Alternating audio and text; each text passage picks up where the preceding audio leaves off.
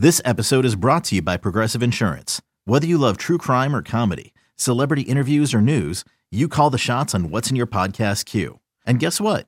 Now you can call them on your auto insurance too with the Name Your Price tool from Progressive. It works just the way it sounds.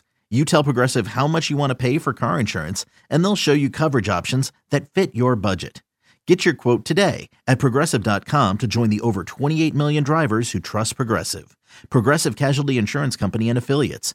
Price and coverage match limited by state law. With threats to our nation waiting around every corner, adaptability is more important than ever. When conditions change without notice, quick strategic thinking is crucial. And with obstacles consistently impending, determination is essential in overcoming them. It's this willingness, decisiveness, and resilience that sets Marines apart. With our fighting spirit, we don't just fight battles, we win them. Marines are the constant our nation counts on to fight the unknown. And through adaptable problem solving, we do just that. Learn more at Marines dot com.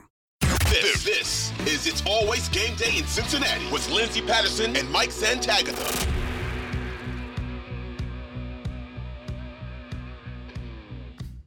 We are back on It's Always Game Day in Cincinnati.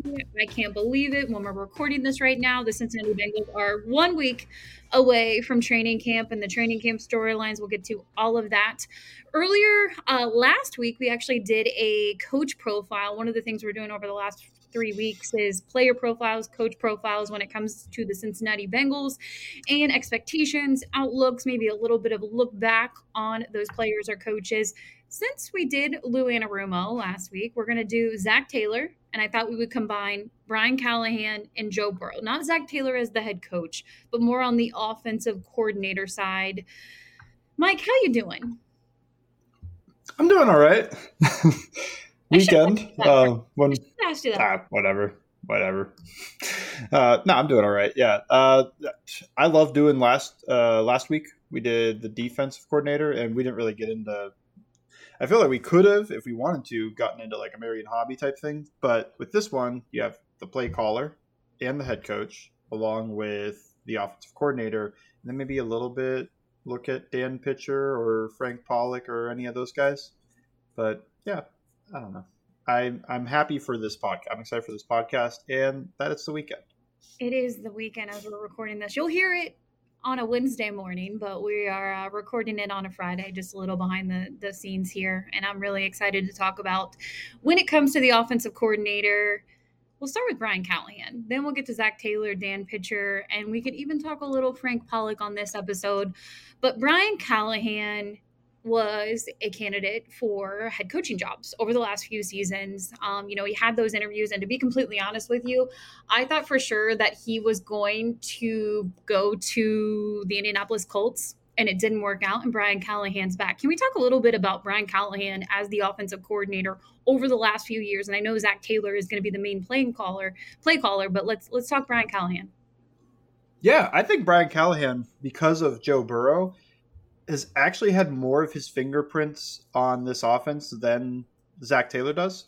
Just because when you look at Zac Taylor's history, it's a lot of under center stuff. There's the wide zone stuff from McVay. But with Brian Callahan, the main thing I think of with him is when he was with the Broncos during Peyton Manning's time there. And that just feels so much like before his arm and body was just completely shot.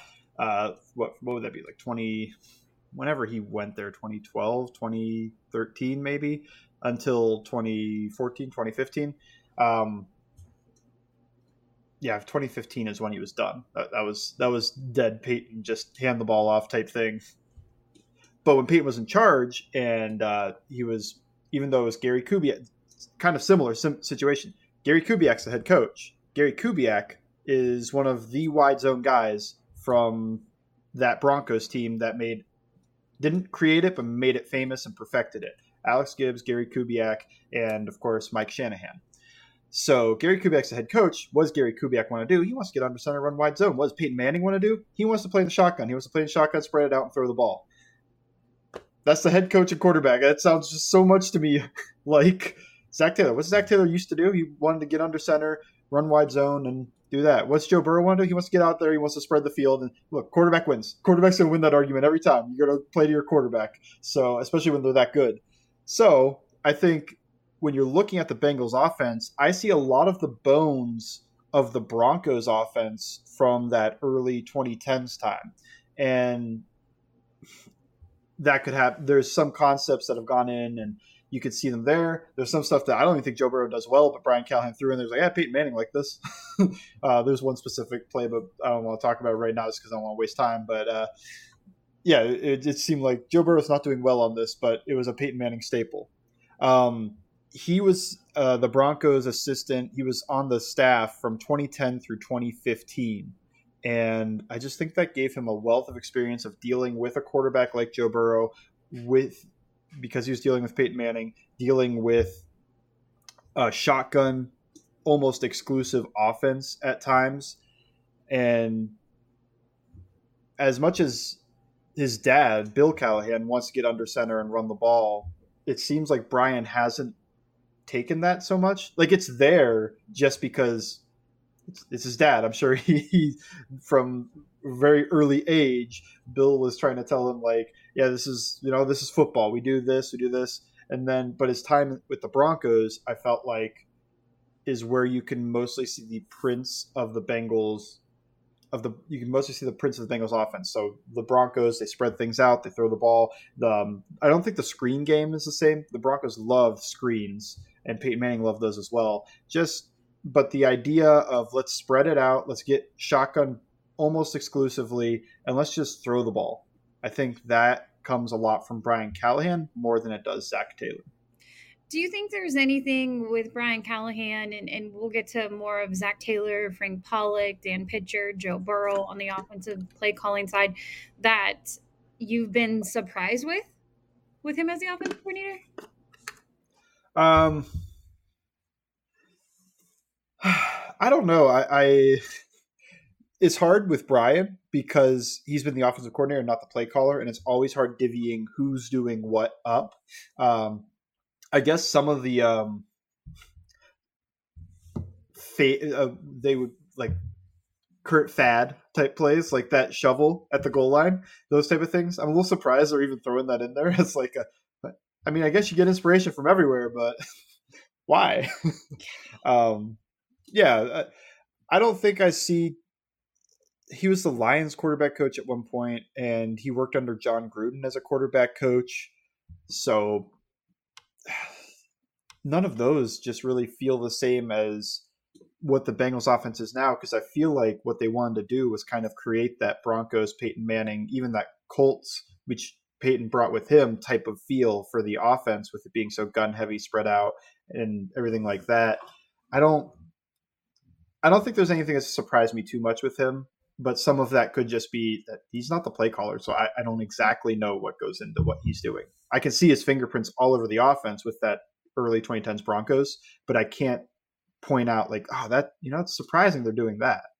I want to say it was a couple years ago, maybe not last season, but the year they went to the Super Bowl, there would be times when uh, Zac Taylor, Joe Burrow, I'm sure Dan Pitcher was involved, and Brian Callahan would sit in the room maybe the Saturday or Friday before a game, and they would talk about three of their favorite plays and just kind of agree what they, you know, go into that game, that next series, because you do have different people. You have Zac Taylor as the play caller, but you have Brian Callahan, who I feel like is a very intelligent offensive guy in the room, and it's it's huge to have him back on the sideline. And then you get a guy like Dan Pitcher, who could be Brian Callahan's replacement if Brian Callahan gets a head coaching job next season.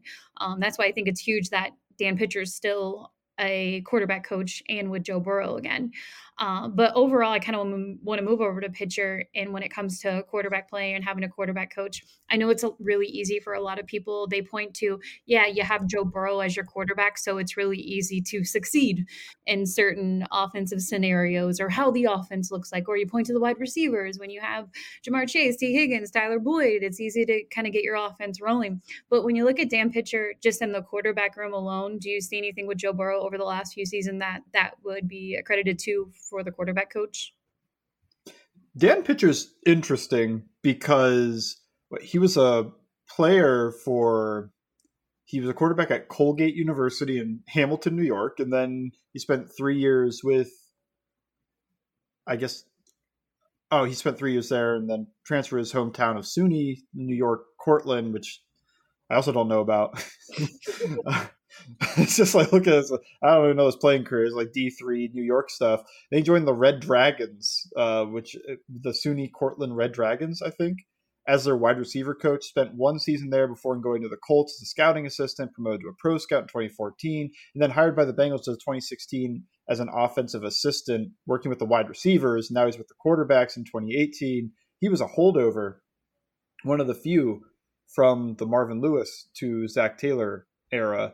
Um, but yeah, I, to me, it's almost, well, Alex Van Pelt was there mm-hmm. until twenty twenty, but what, what is the Dan Pitcher ideas of, of the offense? Because I have no idea. Yeah. It, because his coaching history is not something I could really look through too easily and see like, ah, okay. Like I just did with Brian Callahan, like, oh, the, the early tens Broncos, like that's, that's where he gets a lot of his inspiration. Look at Pitcher. It's like Division three New York college football, the Colts for like three years, and then he's in Cincinnati the rest of the time. So I think he's doing a great job because the quarterback's playing great, and he's going to play a big part in that. But it's hard to figure out what exactly does Dan Pitcher do.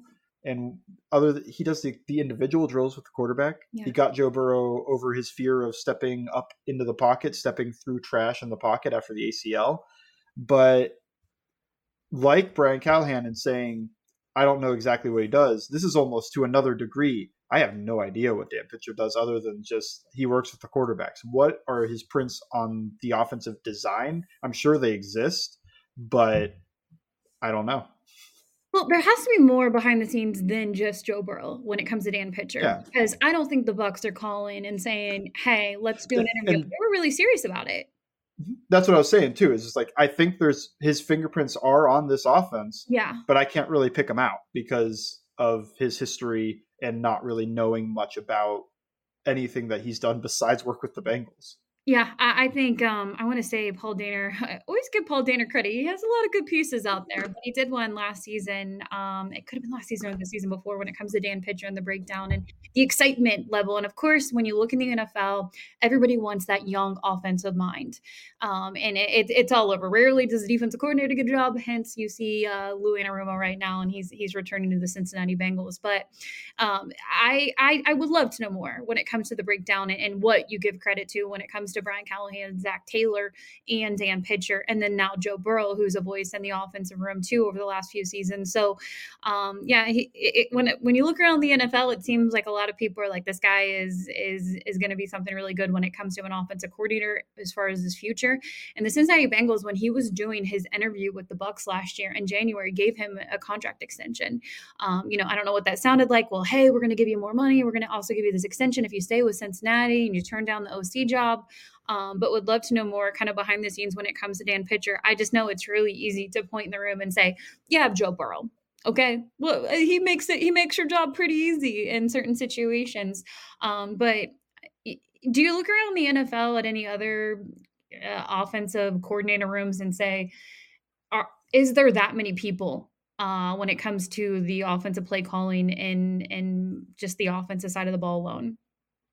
Yeah, most of the time you hear about uh, head coaches or offensive coordinators, play callers in general, they're saying it's a combined effort. And I remember listening to Sean McVay talk about when he had, you know, like Matt LaFleur, Zac Taylor, and uh, all these other guys, like they are relaying stuff down to him to call the offense.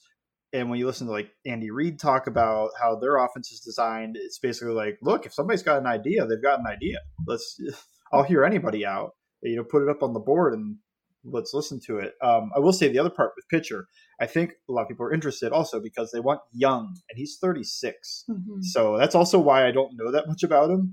But he has been in the N F L since he was twenty-nine as an offensive assistant. So that's a long time there. Um, they've actually been in the N F L since he was twenty-five as a scouting assistant. So very young when he got started. Um, and the other thing I want, I want to say about Pitcher is his senior season at SUNY Cortland Red Dra- the, the Red Dragons. He was a finalist for the Gagliardi Gagliardi Trophy, which is the Division three equivalent of the Heisman. So he was he was a baller. He wasn't just playing D three football. He he was a stud D three football player. Um, why people need to talk about this? I mean, we're, we're, somebody find the Dan Pitcher SUNY Cortland uh, highlight reel. If you find it, please, when we tweet out this podcast episode, make sure you reply with the highlight reel. Uh, we have no prizes to give you, but now we need to see the highlight reel. Uh, yeah, but we'll we'll see what happens with Dan Pitcher.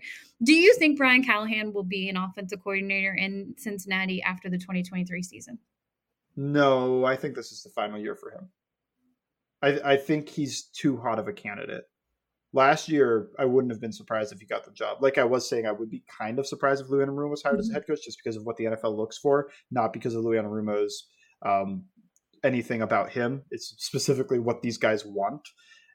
Brian Callahan is what they want. He's young. He's an offensive mind. He's on a really good team that they're going to want those ideas. And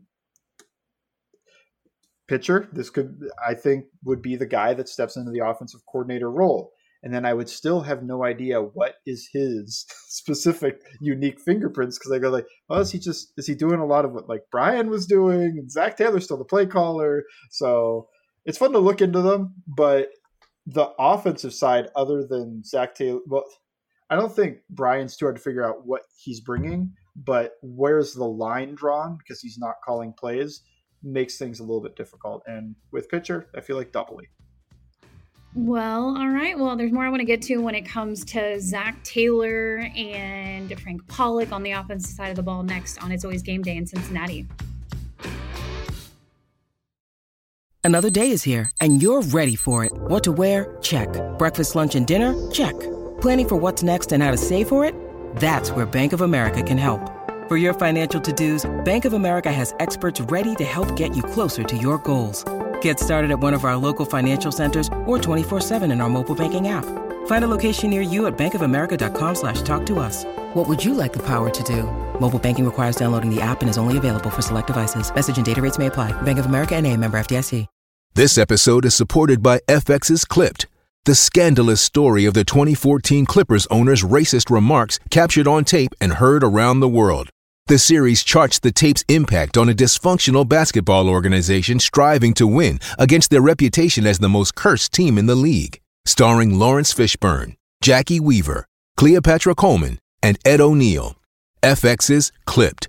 Streaming June fourth, only on Hulu. This, this is It's Always Game Day in Cincinnati with Lindsay Patterson and Mike Santagata.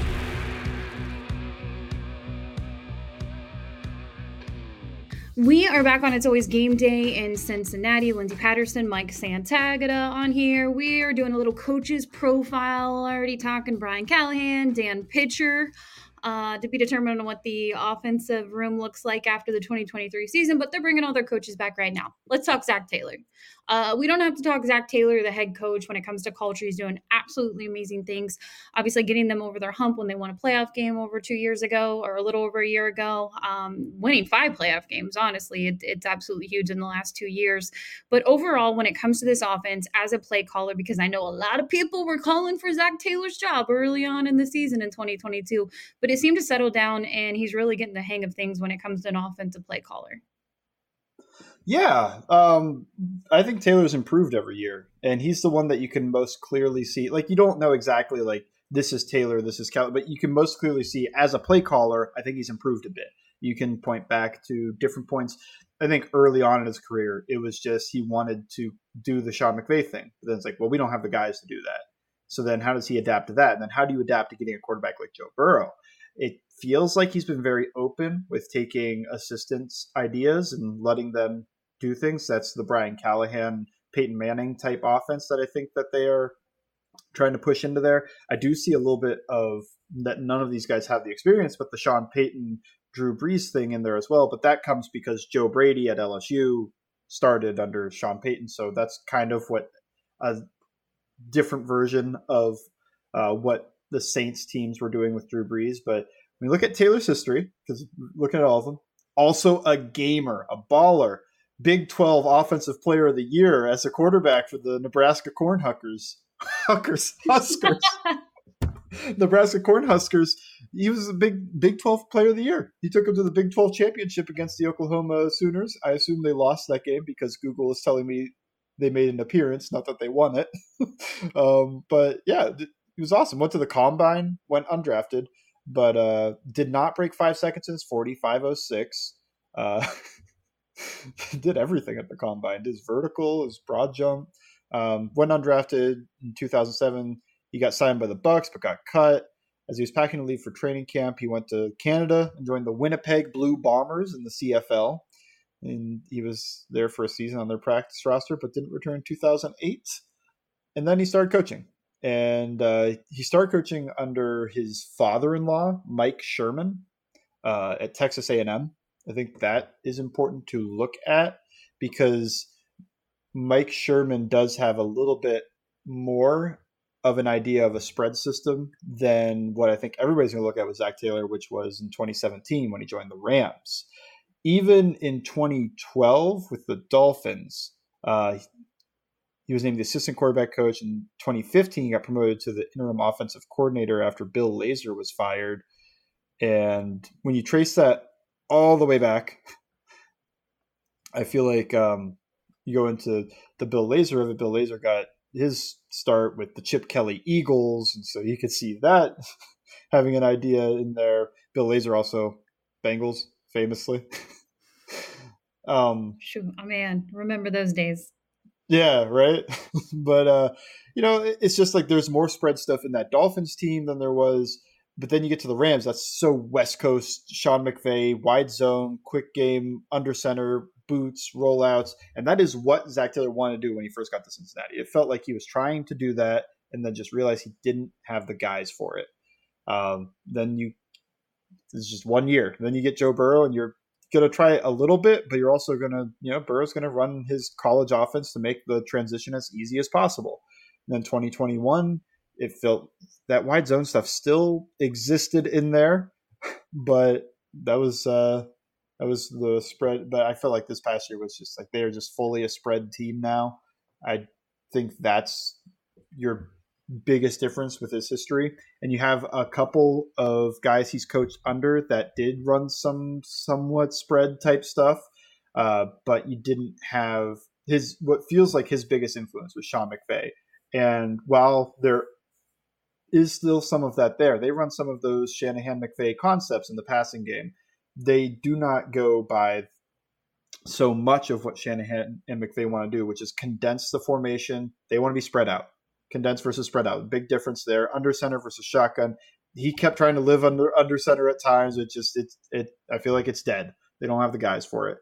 Um, so it's not. It's almost not recognizable to what a Sean McVay offense is. Like if you watch the Bengals and you didn't tell them anything about the coaching history about either one of these teams, then you watch the Rams, I feel like a lot of that would go like, yeah, I mean, these aren't really related offenses. So there's a little bit of his history with Mike Sherman and, you know, the Dolphins, but I feel, I feel like it's more of that Peyton Manning influence on this spread that the Bengals are currently running. Uh, but yeah, that's, that's Zac Taylor's history, but we can kind of actually dissect a little bit more into him specifically just because we know he is the play caller. Yeah, I, I want to get into really Zac Taylor, and we can compare. I feel like twenty twenty-one and twenty twenty-two would be a good comparison because there were highs, there were lows. And, and one of the games that I remember, and I know Joe Burrow was kind of on a pitch count as far as him coming back from his A C L, and they were taking it pretty easy early on in the season. But one of my favorite Joe Burrow games was the forty-niners loss. And everyone's always like, why would you pick a loss to be your favorite Joe Burrow game? Because it just felt like Joe was on fire in the fourth quarter. I think we'll we'll never forget those connections with Jamar Chase. But I also remember, and this is one of the cons of when Zac Taylor was, um, you know, obviously he's he's the play caller and the head coach, but he almost, I feel like you, you don't take it out of his Joe Burrow's hands in overtime, and they won the game. And Zac Taylor, to his credit, admitted after the game, like, look, that's on me. That's on me, you know, that loss. Um, when you when you take the the ball out of Joe's hands when he's on fire and he's doing a really great job in the fourth quarter, you let them throw. They tried to run. Didn't work out for them. They lost in overtime to the forty-niners. And everybody knows, you know, you have two turnovers in the forty-niners territory, then that's not going to help you early on in the game either. But Zac Taylor admitted, you know, that was a bad decision from him. So that's kind of one of the games I remember early on from twenty twenty-one that really stands out. Um, I know a lot of people could look at the Super Bowl, uh, the final drive, and say, what, what are you doing? Why is Samaje Perine out there? Uh, there was some bad decisions, but there's also a lot of pros. And I feel like we started to see that after, you could say, week five, week six for the Cincinnati Bengals in twenty twenty-two. Yeah, I felt like the twenty twenty-one Bengals relied a lot on just like three or four concepts in the passing game. And they just had the guys to just let it rip. There was other stuff in there, but it very much felt like we're better than you.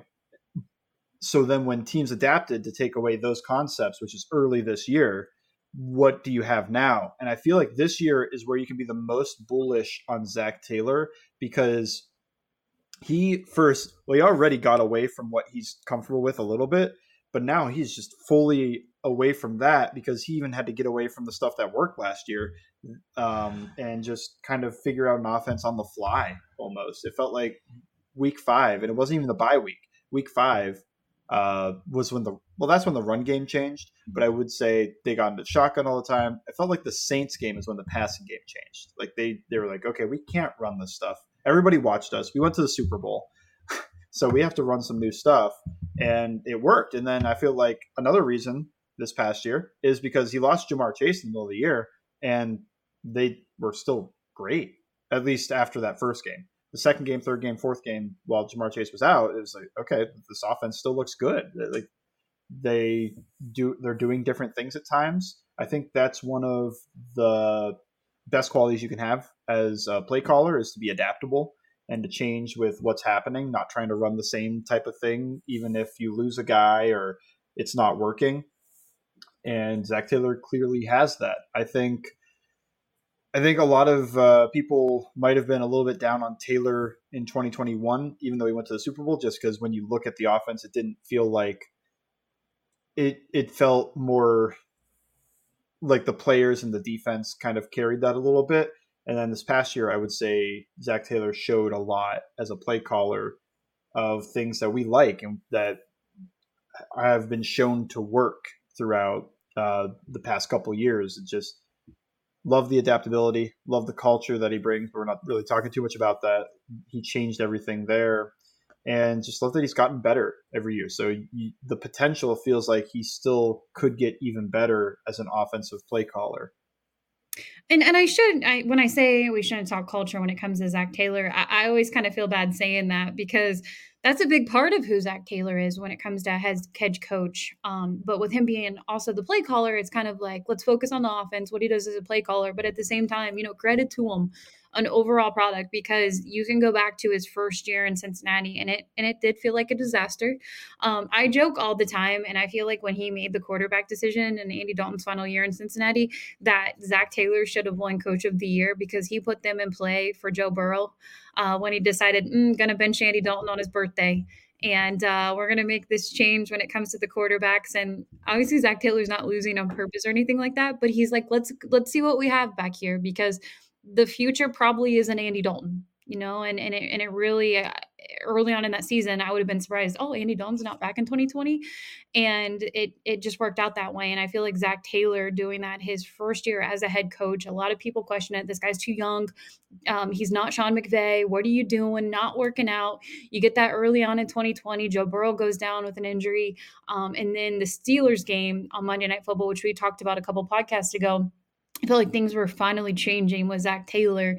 And in twenty twenty-one, he takes him to a Super Bowl. And, and yes, he had the talent around him, which is absolutely huge. And then you see what they're able to do in twenty twenty-two. So it does feel, I, I agree with you. I feel like twenty twenty-three, you're really going to get the big overall picture when it comes to Zac Taylor as a play caller and, and being able to go against some of these defense who they have figured them out, or they figured it out, figured them out early in twenty twenty-two, and they adapted. And that is credit to him. And one of the things that I really like about him, and yes, as a head coach, coach, that's kind of your responsibility. But when you listen to him in a post-game press conference after a loss over the last few years, which they haven't had a whole lot, he's really honest about how the game went, and he puts it all on him every single time. Uh, and, and a lot of people will question it. You know, why were you doing that? That that was a terrible decision. Uh, give up the play calling. Should the play calling go to Brian Callahan? I remember bringing it up early on in twenty twenty-two. Well, maybe Brian Callahan should have more of an influence. We just don't know what happens behind the scenes when it comes to some of those decisions. Zac Taylor could throw himself under the bus, and it could have been a Brian Callahan call, or it could have been a Joe Burrow call. And, and Zach's like, mm, it's on me. It's on me. I made that decision. Um, so I don't know. I just feel like we really are going to, I'm I'm looking forward to, just after listening to Brian, Ca- Brian Callahan on the last two pod episodes um, w- with uh, Locked On and Dave Lapham, that the expectations should be extremely high with Zac Taylor. Yeah, I think agree wholeheartedly with all of that. Um, I think Zac Taylor has gotten better. Potential's there. I think you should expect him to be even better this year coming up. Uh, we have just a little bit of time to maybe touch on Frank Pollack, who, interesting N F L player. I think the only one out of everybody that's been mentioned, mm-hmm. played for the forty-niners from ninety to ninety-one and then also ninety-four to ninety-seven. I don't know how many rings that is, but I'm sure it's at least one, because forty-niners then were always winning. ninety-two ninety-three with the Broncos, uh, where I think he gets a lot of his influence is when he was an assistant offensive line coach with the Texans from two thousand seven to two thousand eleven. Because that is Gary Kubiak, your head coach, which we already talked about, wide zone guy. And I mentioned it earlier segment. Alex Gibbs was the offensive line coach at the time, who was two, so they had two thirds of the offensive line uh, or of the wide zone masterminds of the N F L.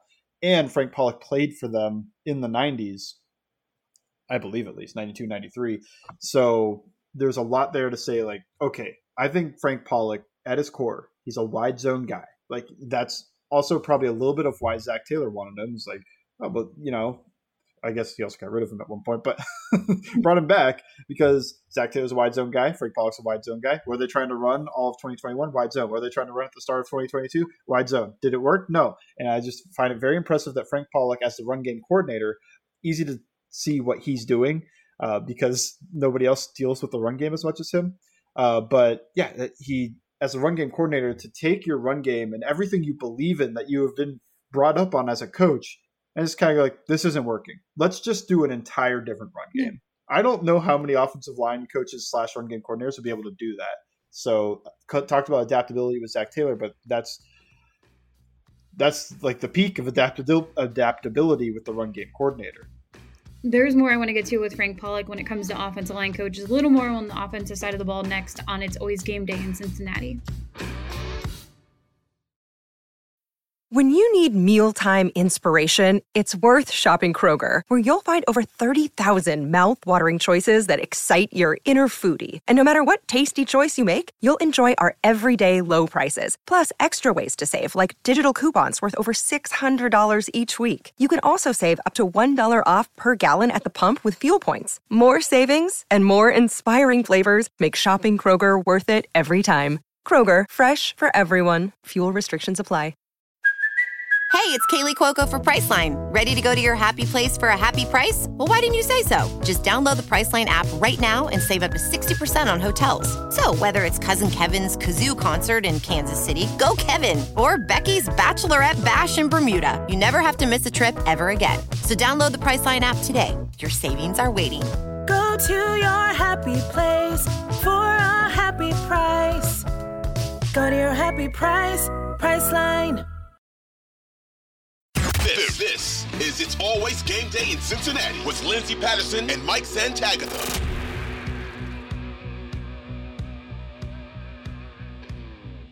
We are back on It's Always Game Day in Cincinnati. Lindsay Patterson, Mike Santagata. This is very offensive heavy because I'm going to be completely honest with you. We've been on the defensive side of the ball for the last few weeks. Uh, we talked a lot of player profiles. We did Lou Anarumo really heavy uh, about a week ago. So now we moved on to the offensive side of the ball. Talk Zac Taylor, Brian Callahan, Dan Pitcher, a little Frank Pollack in our last segment, but I actually want to continue that conversation.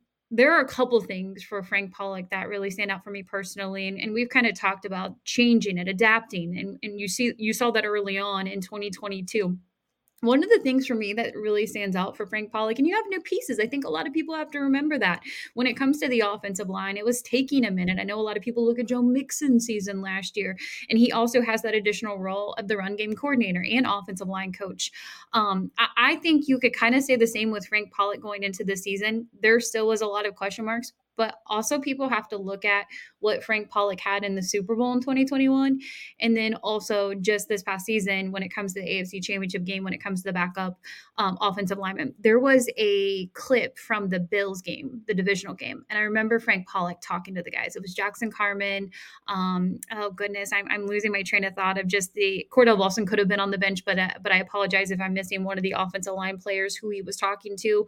And he was pretty much just pumping them up about people doubting them going into that divisional game. And, and you could tell that Frank had all the guys' backs, and getting those guys prepared for such a big game on the road in those conditions, I thought was absolutely phenomenal on Frank Pollack's part. Uh, but I also know a lot of people were calling for Frank Pollack's job early on in the season when the team is starting oh and two, when they lose, you know, the Monday Night Football game. And, and a lot of people are like, done with them, done with Zac Taylor, done with Frank Pollack, get rid of them all. And then they found a way to work out with the offense. But is there any other things that you'd like to talk about with Frank Pollack?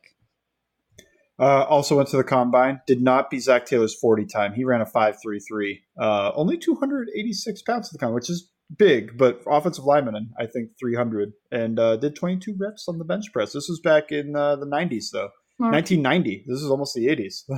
uh, so just wanted to, just want to hit all of that fun trivia there, but uh sixth round pick. Only one of the guys that we've talked about that got drafted. But um, yeah, I remember answering questions a lot early on in the year. It was like, when do you get rid of Frank Pollack? It's like, well, I'll give it time. And eventually it finally did work out. Um, stinks. He, I feel like offensive line, you just always have to deal with injuries at some point, but you kind of hope those injuries aren't in the most important games, like the A F C Championship game. What he did in the divisional round was great. I think that is a sign of like, he can make it work.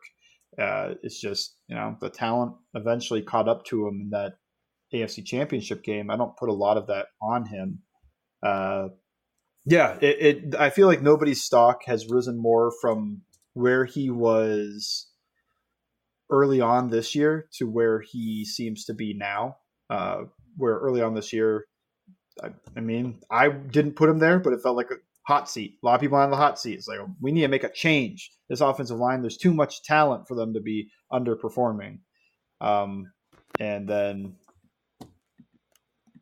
he got better. And uh, I think that's, I think, I think it's great. I think it's great that not just he got better, but the players started playing better, started playing, communicating better. Everybody started working out better, gelling. I'm excited to see what he can add to the run game and maybe with the other guys, the play action game this year, all from the shotgun compared to last year where it felt like just getting that stuff implemented and run well was kind of a big success. All you have to do is go on the Bird app of Twitter and search Fire Frank Pollack. You will see the early September, October, even November. And there is January thirtieth, the day, I want to say it was the day before or the day after the A F C Championship game, Fire Frank Pollack, which is absolutely bizarre to me when you're down three offensive linemen to say that Frank Pollack should be fired. Um, but there was a lot of question marks early on, and he was able to figure it out. And I'm really excited to see what Orlando Brown and Frank Pollack will look like together. Uh, you know, we'll hear a lot more when it comes to camp battles, when it comes to the backup positions. You get Lyle Collins, who has been in Cincinnati all offseason. He's already at training camp early. I know Jonah Williams is another one who uh, stayed in Cincinnati to get a lot of work in. And I just think that's really telling when it comes to the offensive line room as a whole. Uh, so, yeah. I'm not down on Frank Pollack. Look, could it come back and, and get me if um, the starting offensive line just doesn't work out very well going into the season, which I feel like would be a huge downer uh, for me personally, because I do think it's going to be one of the best if they stay healthy that Joe Burrow's had since he's been in Cincinnati. But overall, I'm excited for it. I can't wait to see what he does with Joe Mixon as the run game coordinator again going into the season. Um, and I do feel like that's going to be a difference. But overall, when it comes to this offense, big picture, you look at these guys and, and everybody's coming back again.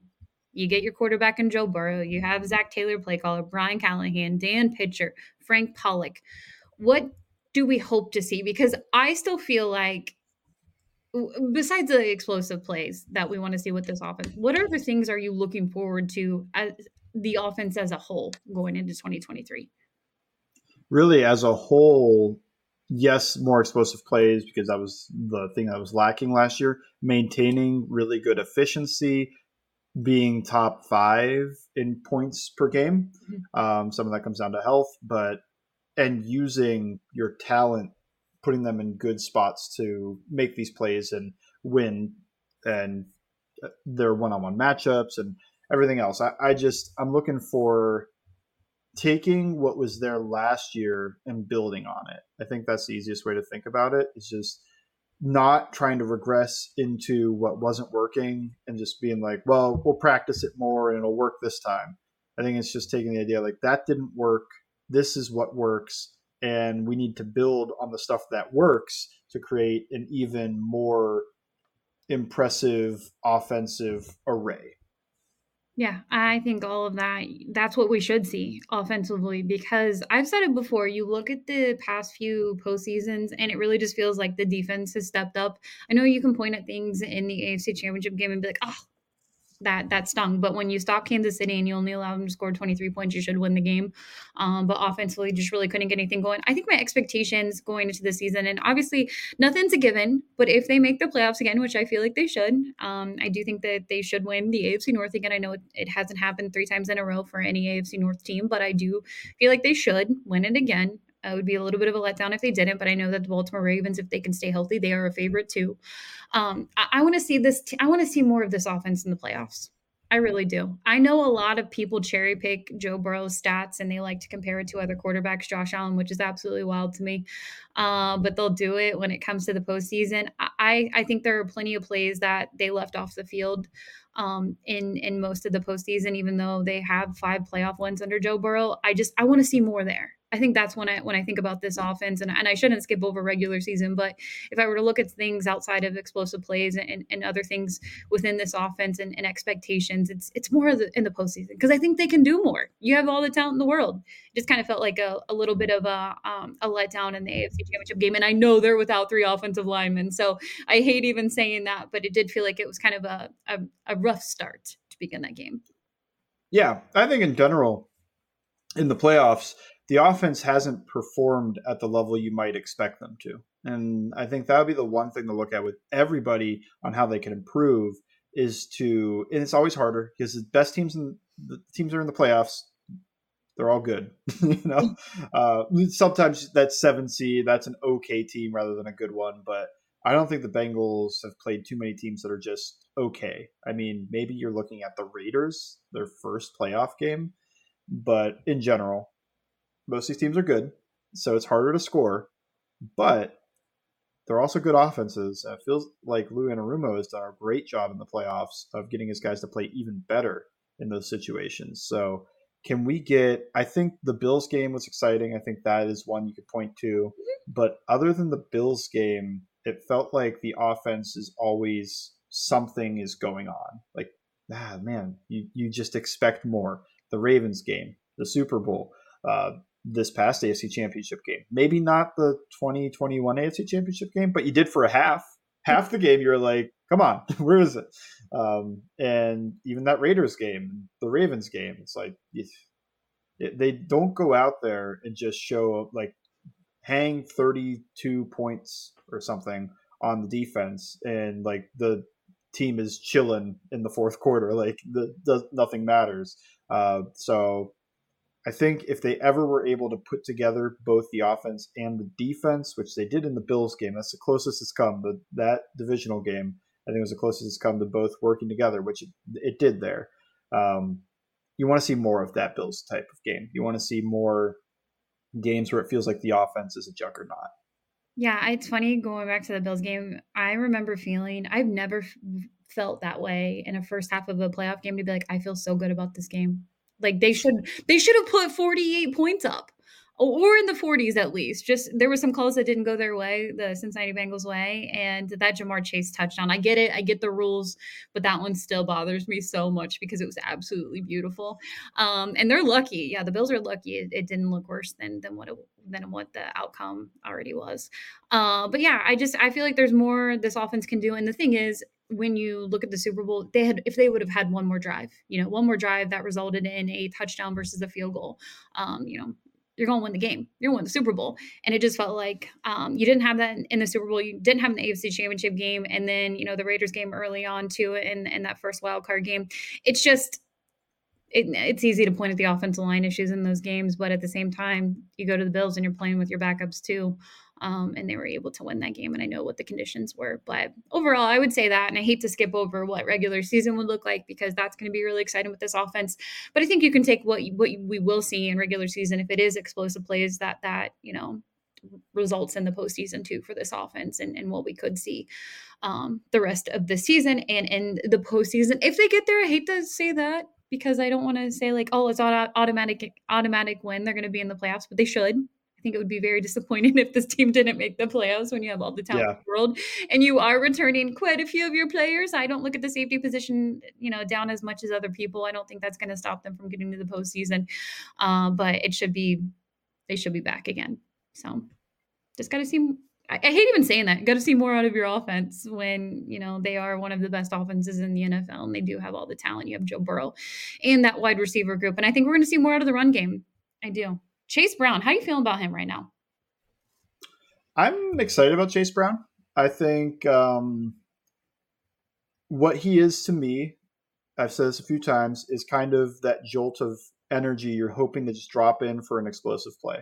Uh, when the running back, whether it's Mixon or Williams, is giving you three yards, four yards, five yards, five yards, two yards, but you're not, you know, like the offense is just kind of stalling out a little bit. Maybe they're getting field goals, but they're stalling out. Just drop him in there for a drive and just see, okay, this guy, he can run, you know, and he's explosive. He's got home run speed. So let's drop him in there and see if he can just create an explosive play, if we can get it blocked up. Um, that's where I am on Chase Brown. It's hard to have too many opinions about him because he hasn't played any N F L football. But I think for a fifth round pick, I'm more excited than I guess I would expect most positions at the fifth round. It's just running back has been so devalued that you can get a pretty good rotational running back in the fifth round now. I agree. And I think some of the biggest question marks with him, and I know when he was drafted, we talked about this, a lot of people were like, oh, he has a little tread on the tires. But me personally, I'm not, I'm not too concerned about that because I think a lot of teams in the N F L, they've learned you're probably not going to have a running back long-term. It It is going to be a three to four year situation. And I know we've talked plenty about Joe Mixon and his contract extension and the restructure, you know, what that could look like. But I just think a lot of teams are like, look, we're going to take you for about three to four years. Um, if you last longer than that, maybe you work out a one to two year extension. But it's just a different kind of league when it comes to running the football. Uh, I, I am. I'm excited to see what Chase Brown's able to do. Zeke is still available. He sure is. And I wouldn't be shocked if the Bengals ever pull that trigger if the money gets down enough, just because he fits the Samaje Perine role really well. Um, there's nothing to do with Zeke, like take over. Zeke take over. Zeke's going to dominate this backfield. They're going to run it back. Like Frank Pollack and Zeke, they worked together when uh, Zeke ran for a billion yards. I don't, I don't think anybody's expecting that. I think it's just, yes, he can serve a role in this backfield, which I think for if you are a fantasy football person, uh, Zeke signing, I think would be like the worst thing. I, I, I almost would just throw away the Bengals. Like, yeah, you're like, I mean, it's not going to work. uh, three people, four, four running backs. Who's getting the ball? I mean, now it would be fun as a Bengals fan to watch that. I would be all about yes, it. I'm, I'm absolutely. All about it. But yeah, if you're a fantasy football owner, you're like, mm, I'm going to sit that out. Probably not. Like right, na- yeah. Right now, it feels like, yeah, draft Joe Mixon. He's going to be the starting running back. He's going to get a bunch of carries. Zeke comes here, and I still feel like, you know, if you are going to draft one, it's probably Mixon, but it would very much be like, well, you're probably going to be disappointed when they pull Mixon out at the one-yard line. Zeke goes in, runs it in on like a, just right up the middle. Like, ah, Mixon could have done that type of thing. I don't know. It was the first thing that come to my mind just because I'm like, I'm already looking at, I think, three running backs are going to get plenty of carries this year. If Zeke signs, maybe that he just takes what Trayveon Williams does, but I think if you're going to sign him, he does more. He does more than what Trayveon Williams does. And then Chase Brown, you drafted him, you're still going to use him. And then maybe Williams doesn't see the field much in that one, but they did go out and sign him, so maybe he still would see some action. Um, yeah, I'm I'm excited for Chase Brown more than I think the rest. I think Joe Mixon could have a bounce back. I know we're at the end of the podcast. Do you think? Yeah, do you think the odds are Joe Mixon could look better this year than he did last year? I think that is one hundred percent. I know a lot of people are still on the outside and they're like, "Ooh, Orlando Brown, what, is that going to make a huge difference?" Yes, it's an upgrade at left tackle. It definitely is, and I'm all about Jonah Williams if he can produce that right tackle. A good offensive line is going to help your running back. Um, I, I truly feel like it is a bounce back year. Joe Mixon heard everybody talk this offseason. He knows it. There were a lot of people, you know, we've had plenty of conversations when it comes to Joe Mixon. This whole offseason was dedicated to Joe Mixon versus Jonah Williams. Um, I've said it before. I hope Joe Mixon has himself the best year he's had in Cincinnati. Um, it would be absolutely huge to get, get your run game and your, uh, your, your game going in the air with your wide receivers. So I'm all about it. Passing, run the ball, get everything going, have a good offensive line. And that is great news for Joe Burrow. Um, so yes, I'm, I, and you know what, you know, what's great. And I'm going to wrap this up after this. But this is the time of year in the next few weeks when those players who have yet to sign with the team, they start to come in for some camp visits. There's a possibility of signings. You have your camp bodies, your position battles. And I feel like Zeke, we could hear about Zeke with a team over the next few weeks as training camp starts. So we'll see. We'll Good. see. Cincinnati. It's pretty quiet in the Zeke front, actually. Um, but we'll see where he's at and if the Bengals add to the running back room. But right now it looks like uh, Joe Mixon, Chase Brown, and Trayveon Williams. But that's it for It's Always Game Day in Cincinnati. It is uh, coming down to about a week until training camp, and we'll have all of that coming soon. Thank you for listening. You can follow Bengals underscore Sands at L N D S Patterson. And thank you for listening to It's Always Game Day in Cincinnati.